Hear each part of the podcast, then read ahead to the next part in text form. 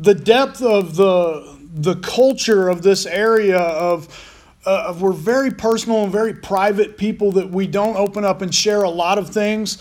And, and the more personal and private a subject is, the less that people who have filled the pulpit have felt allowed, I will say, through the Holy Spirit to speak on these things. Because everything that we've talked about in the Untouchable series is very personal. And I, I hope that if you get nothing else out of this series, you understand walking away from it that God is very personal.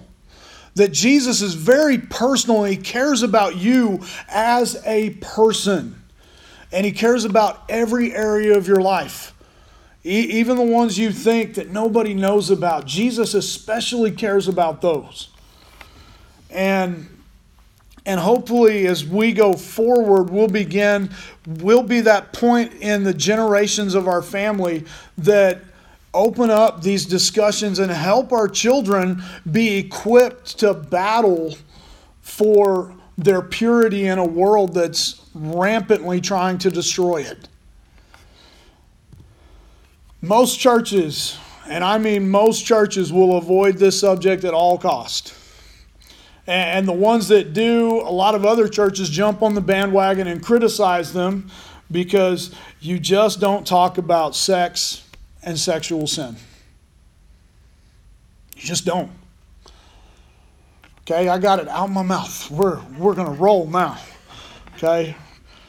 I, I feel bad now as a parent for my parents for conversations we had to have when I was younger and, and I'll, I'll, get into some of that. And please don't go making fun of my mom and dad. Uh, they they did the best they could in an era that it just wasn't something you talked about very much, and it was one of those things. Now, you know, I'm looking towards the moments I have that conversation in the near future with my son, and I think, you know, Dad's method wasn't completely awful, but. Uh, the, the method my dad used, he was an EMT for years and he had lots of medical books on our shelf. And he took me to an EMT manual and talked me through the biology of things. And that was the talk. And it was like, okay, Dad, I know how it works now. and, and if I'd been raised on a farm, I would already know how it works. You know, I wasn't raised on a farm. And the first time I saw it, the next time on the farm, it was like, oh, that's what's happening. And and bless my heart back then. And and I'm going to say that about myself a lot as we go through. I'm not going to unpack my whole story for you, but if you're struggling in this area and and you reach out and you want to talk, I'll unpack my whole life for you. I have no issue with that at all because who I was then is under the blood of Jesus. And I get to look back at that guy and I say, bless his heart, because he didn't know because nobody taught him. And I'm not saying that's my get out of jail free card because I made my own choices. But at the same time, I didn't know what I didn't know. And we'll get into some of that today. But we don't talk about sex and sexual sin because, hey, it's very uncomfortable. Uh, it's very personal. We already mentioned that. There's a lot of shame associated with, and, and if we can be real this morning, even with just talking about a good, healthy sexual relationship inside a covenant of marriage, there's still a level of shame that gets attached to it because of how we were raised to never talk about those things. And that's me being real. You know, this is something that I never heard spoke on in church. You know, DC Talk was the first time I heard a Christian anywhere say the word sex. I was 14 years old. Way too late in life, anyways. Uh, uh, there, there's always a chance you're going to offend somebody because we don't talk about that. Well, we don't talk about Bruno, but it still comes up. That's for my Disney fans in the room that are all back there. That one's probably a wash. You know, wait, now we got elementary teachers. We're good. Uh, what the Bible says about it is often so misunderstood and mistaught that, that this morning for some of you is going to be an eye opener. As long as we don't get to the point where, oh, we just shut down because, man, you can't talk about this. We're talking about it, so unbuckle, unclench, and let's go. It feels judgmental. Okay, especially when you talk about the realm of sexual sin, it feels very judgmental. But, but I want you to understand by the standard that Jesus set out there, there's very few people that walk the face of the earth that are not guilty of or have been guilty of sexual sin. Okay, that, we'll get to that standard here in a little bit, and you'll be like, oh my, or oh me, or maybe, you know, since you've worked that under the blood of Jesus, it becomes an amen. But the reason we kicked most of the kids out, and and understand if I'm getting to that age where anyone under like 25 is still a kid to me, that's weird. Scott, is that weird? I'm getting old enough that, you know, kids like 25 and under is a kid. You know, you're just a kid. But you know, we kicked some of the kids out of the room because the Song of Solomon uh, and the Song of Songs, however you want to hear it called, in chapter 8, verse 4, it says, Daughters of Jerusalem, I charge you, do not arouse or awaken love until it so desires, or until the right time. And the, the last thing that we want to be guilty of as we're teaching and instructing is to awaken thoughts and imaginations in young people before it's time. Now, that's not the way the world operates at all. I'll tell you that the pornography industry, and, and they're very pointed in the methods that they use, and they've actually got influence in arenas outside of their own. Uh, some of Disney's cartoons that have come out in the last few years, uh, the professional wrestling WWE, they specifically target 11 year old boys and they're working on a marketing scheme to hit them as low as eight. So if you think that you can put this off a long, long time with your children, parents, do not make that mistake. The world is aggressively trying to put its stamp and imprint of, of what sex is into the eyes of your children at a young age. God's design, part one. And I thought about really making this more interactive this morning to help my discomfort, uh, making you read the slide out loud with me. Part number one sex is good. Okay? And, and there's people that are like, that's God's design. Yes, it is. Matter of fact, it's, it's something that, if I'm being real and telling on myself, because I learned the biology first and never got the spiritual connotation of it until much, much later, and it was poorly taught to me. I, I, was taught that, that sex was only for the purpose of making children, was the spiritual idea I got. So, in my mind, my parents did that three times. For a long time, that's what I believed. And we can all giggle and laugh, but when you're taught something wrong, you believe it. Genesis chapter 2, verse 18, the Lord said, It's not good for man to be alone, but I will make a helper suitable for him. And, and if you go back into the, the translation there in the ancient Hebrew, it, it says a perfect fit for him, is what's implied. Now, if, if you can't look at your spouse and say, man, you know, you really are a perfect fit for me. And, and I'm not trying to be crude in that. I'm saying everything about them fits you their sense of humor, their laugh, their smile, the cute face they make when you annoy them. My bride's not in here, so I don't get to embarrass her at all. It's okay. She'll go back and watch this like I watched her last week, and she'll pick up on all my oopsies and and she'll make fun of me all week. It'll be okay because we're a perfect fit for each other. We pick on each other, we fight with each other, we fight for each other. And, and that's God's design. And that is why a man leaves his father and mother and is united to his wife, and they become one flesh. And Adam and his wife were both naked, and they felt no shame. That is the design that the two would become one flesh. And, and nowhere in that is it talking about making children. Okay? The, and we'll talk about it here in a second, but what a beautiful design that God made us to, to blend with each other, not only physically, but emotionally and, and relationally to the point where people cannot see you without seeing your spouse. I'll be real, it's weird for me to run into Scott and Stephanie's not there. You know, you go in the bank and you see Jeff, it's still weird that Miranda's not there. You know, I run into Jason sometimes in Buffalo, and, and immediately my thoughts go to, hey, I wonder what Kelly's doing too. Because, because they're the same person to me.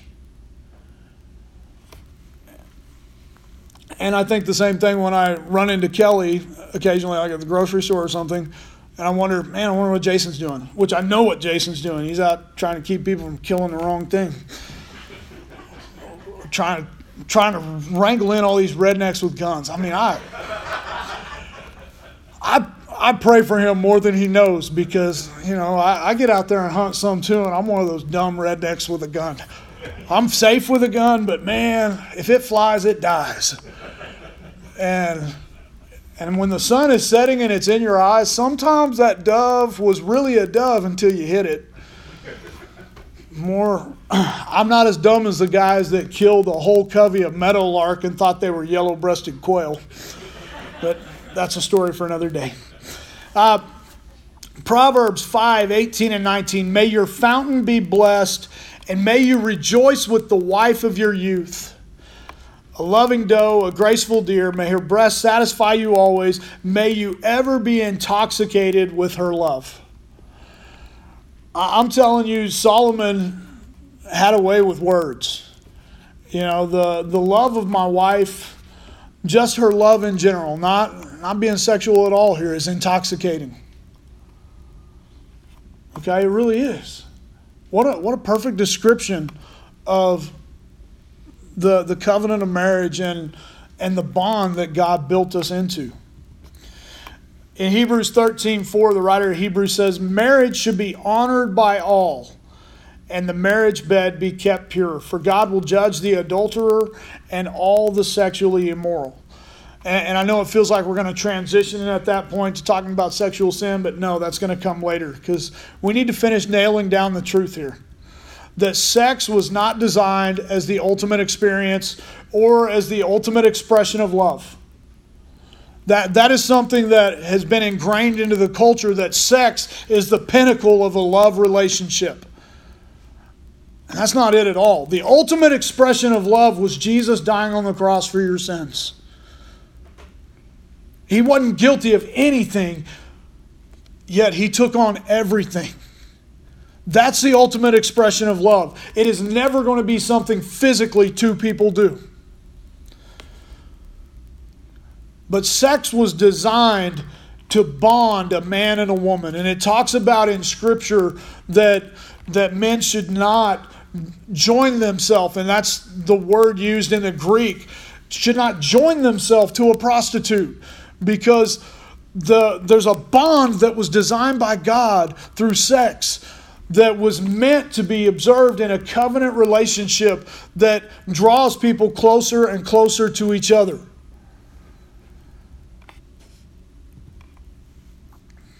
We got to understand that in the design, sex was a gift from God to mankind.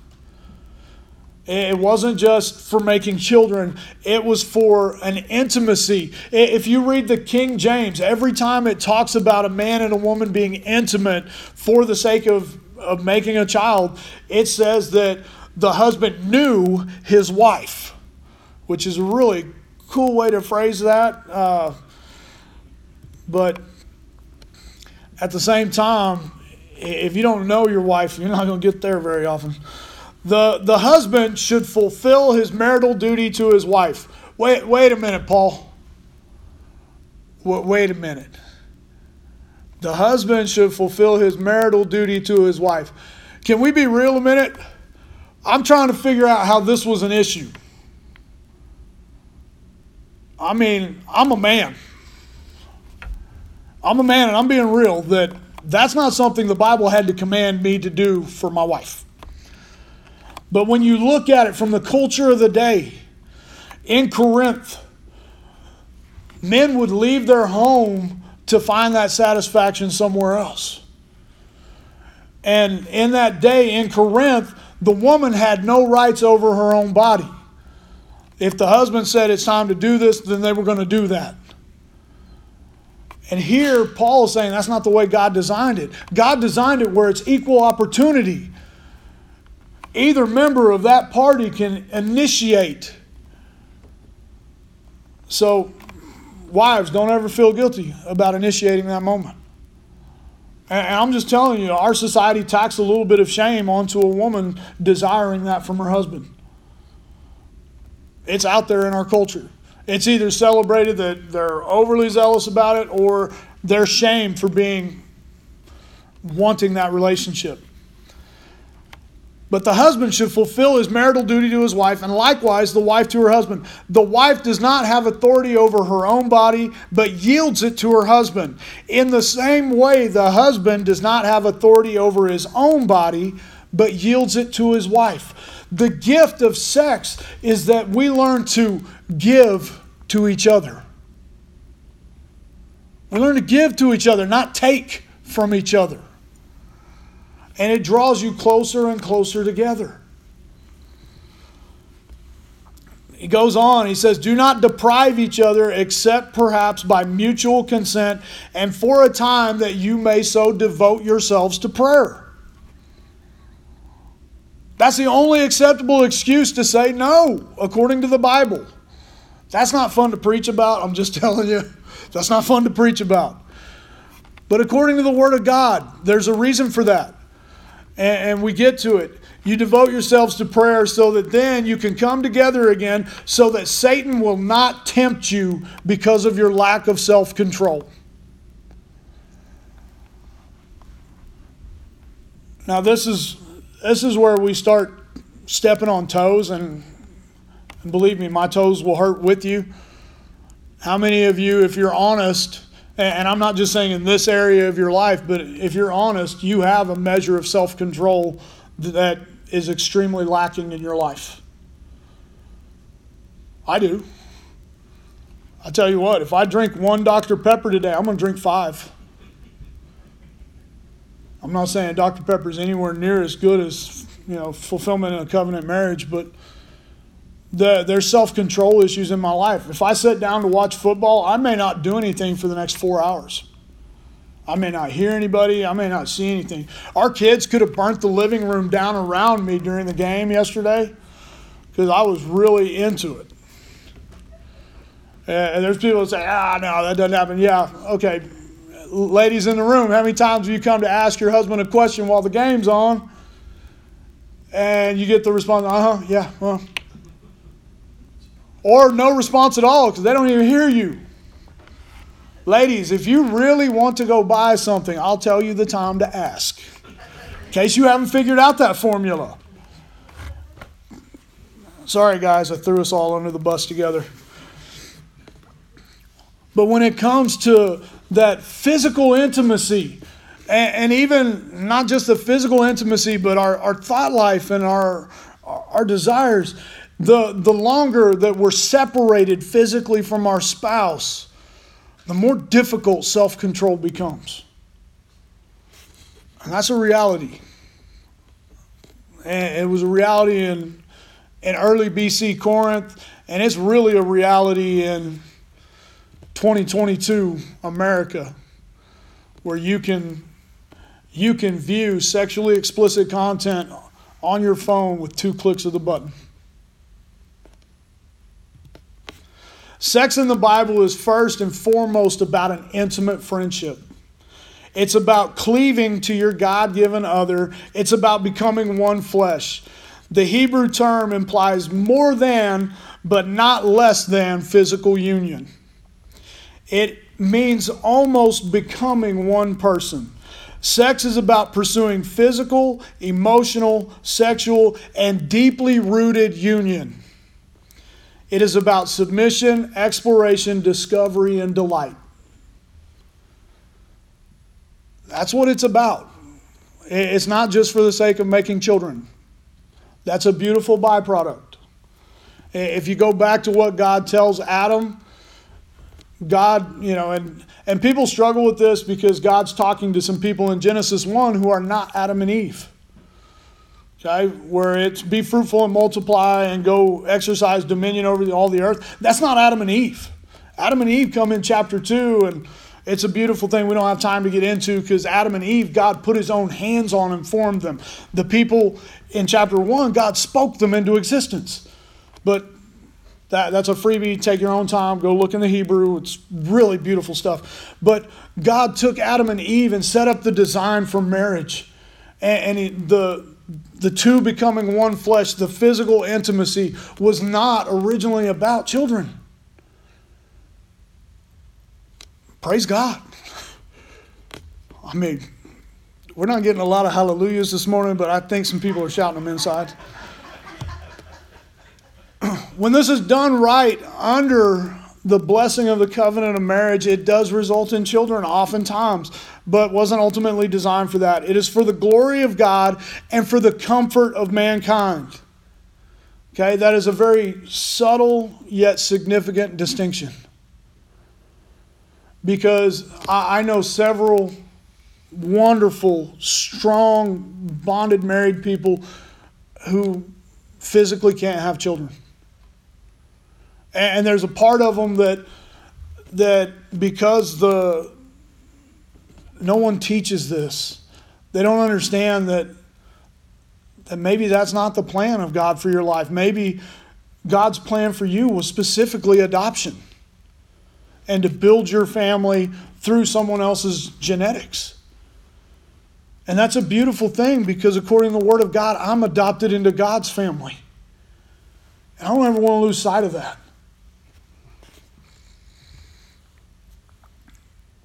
Now, the part that is really a struggle sexual sin. And we're going to simplify it a whole lot right now because we, we could chase a lot of rabbits a lot of different directions. But anything sexual outside of the covenant of marriage is sin. Anything. And I mean, we live in a day and age where there's some absolutely weird stuff out there. Absolutely weird stuff. And and, and I, I want you to understand that the, the reason I brought up so that you would understand how young the enemy will target your children. Back in 1992 was the first time I personally was exposed to pornography. And we're not talking softcore, gentle pornography. I'm talking a hardcore pornography video.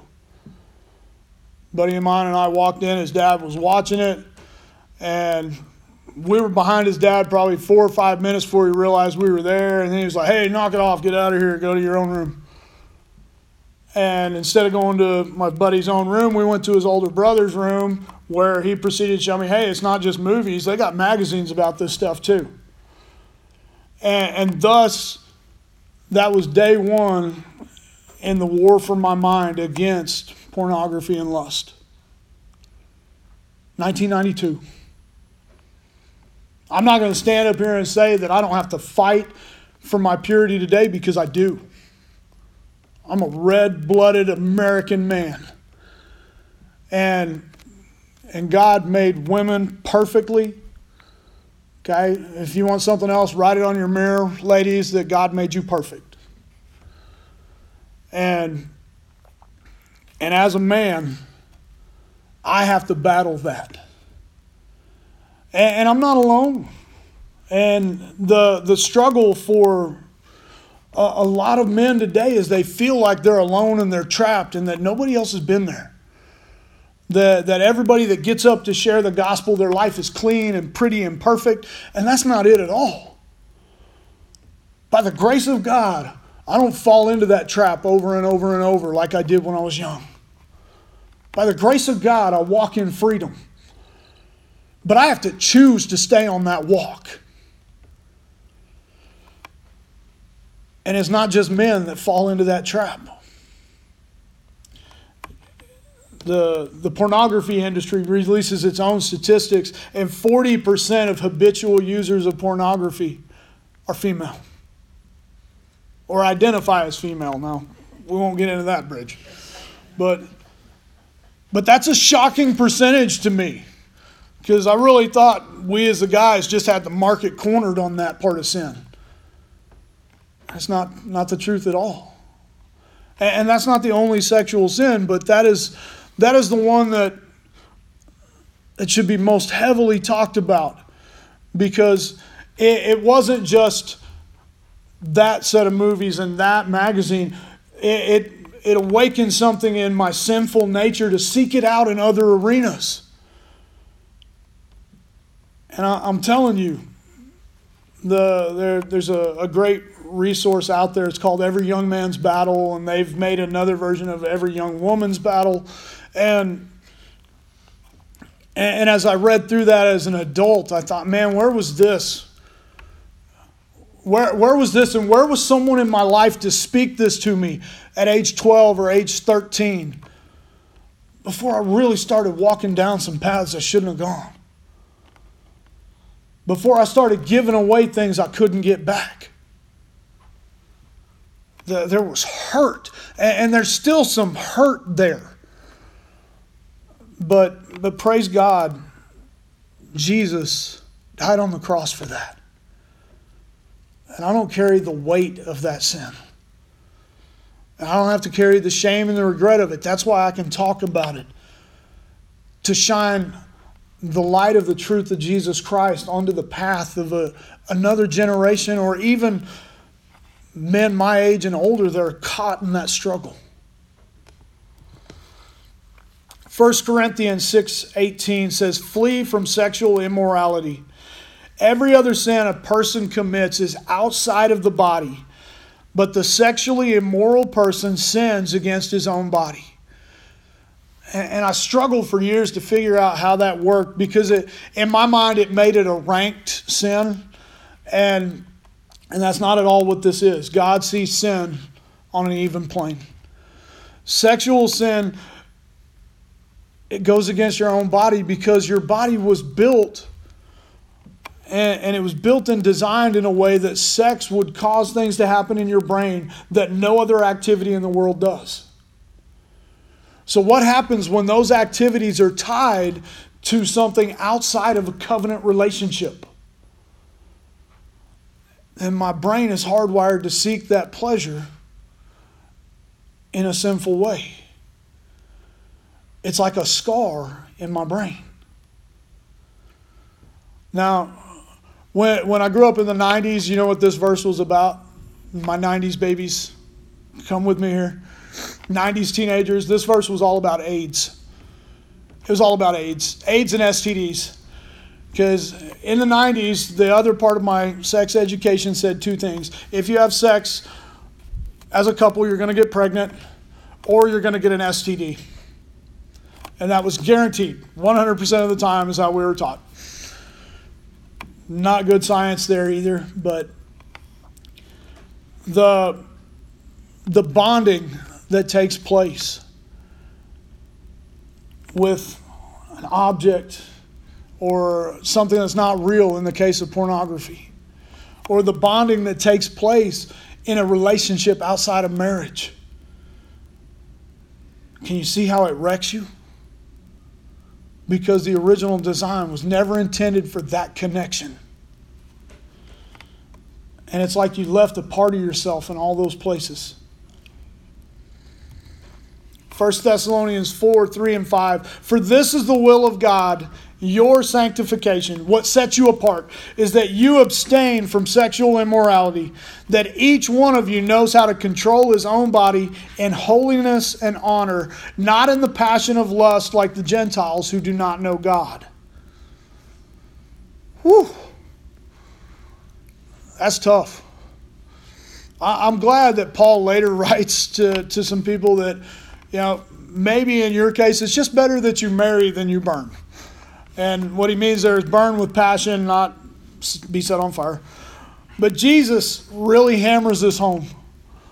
He says, You have heard that it was said, You should not commit adultery. But I say to you that everyone that looks at a woman with lustful intent has already committed adultery with her in his heart. Jesus always brings it back to the condition of your heart. And, I want you to just be fair that, that that's not just speaking to men.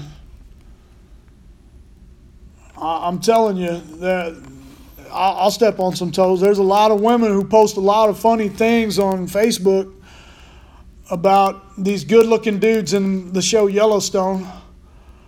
And I look at those dudes, I'm like, ain't that good. Ain't that good. I've seen better looking cowboys than them. Ain't none of them sing like George Strait. But anyway, now that's that's rabbit holing. But if you think that women are exempt from that, you're out your daggum mind. Because let's be real, we're human. And if if we don't rein ourselves in through the power of the Holy Spirit, it's easy to be drawn into that world because the only person who knows you're there is you and God. The, the reason that Jesus talked about the, the condition of your heart and the condition of your mind was so that you would really fully set your heart on loving your spouse.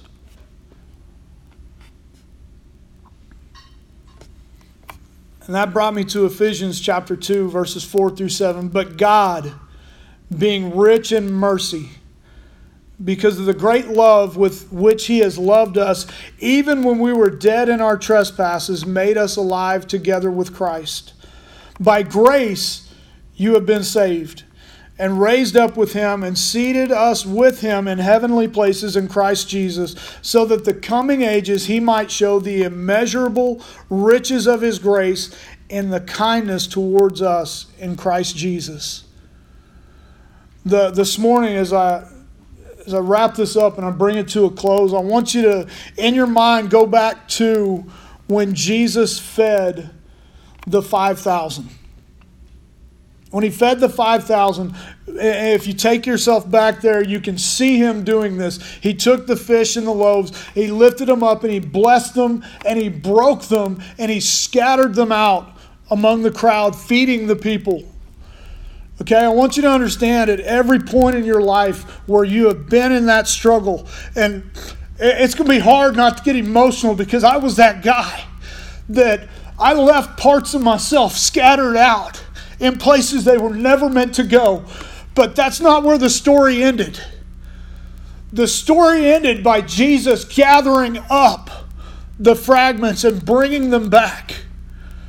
I want you to see that this morning that no matter where you find yourself in this, and maybe it's an old struggle to you that you have victory over, praise God. Maybe for, for someone online, maybe somebody in the room, this is a struggle you're in today.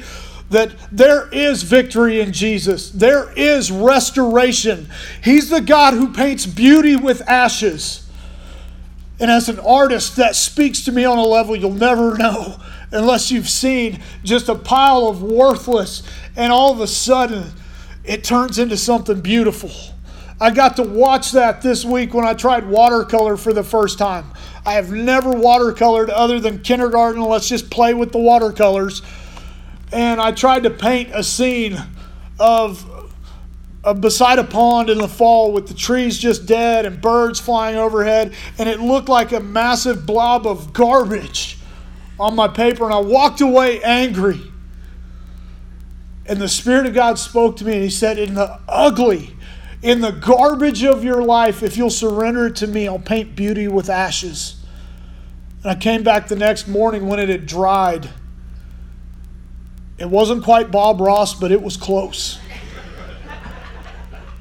and I still I'm going to hang and frame that baby and it's going to be a miracle that speaks to me every time I come in my art classroom that God paints beauty from ashes. So this morning if that's you if if you've blown it in the area of, of sexual purity if you've blown it in impurity in your marriage relationship come to Jesus. The, the foot's level at the, at the base of the cross, the ground is level. The, this is not bigger than any other sin, and Jesus died on the cross for it. Come and, and say to Him, God, I'm sorry. I blew it. I messed up your design, your plan. But I believe you can forgive me, you can heal me, you can restore me.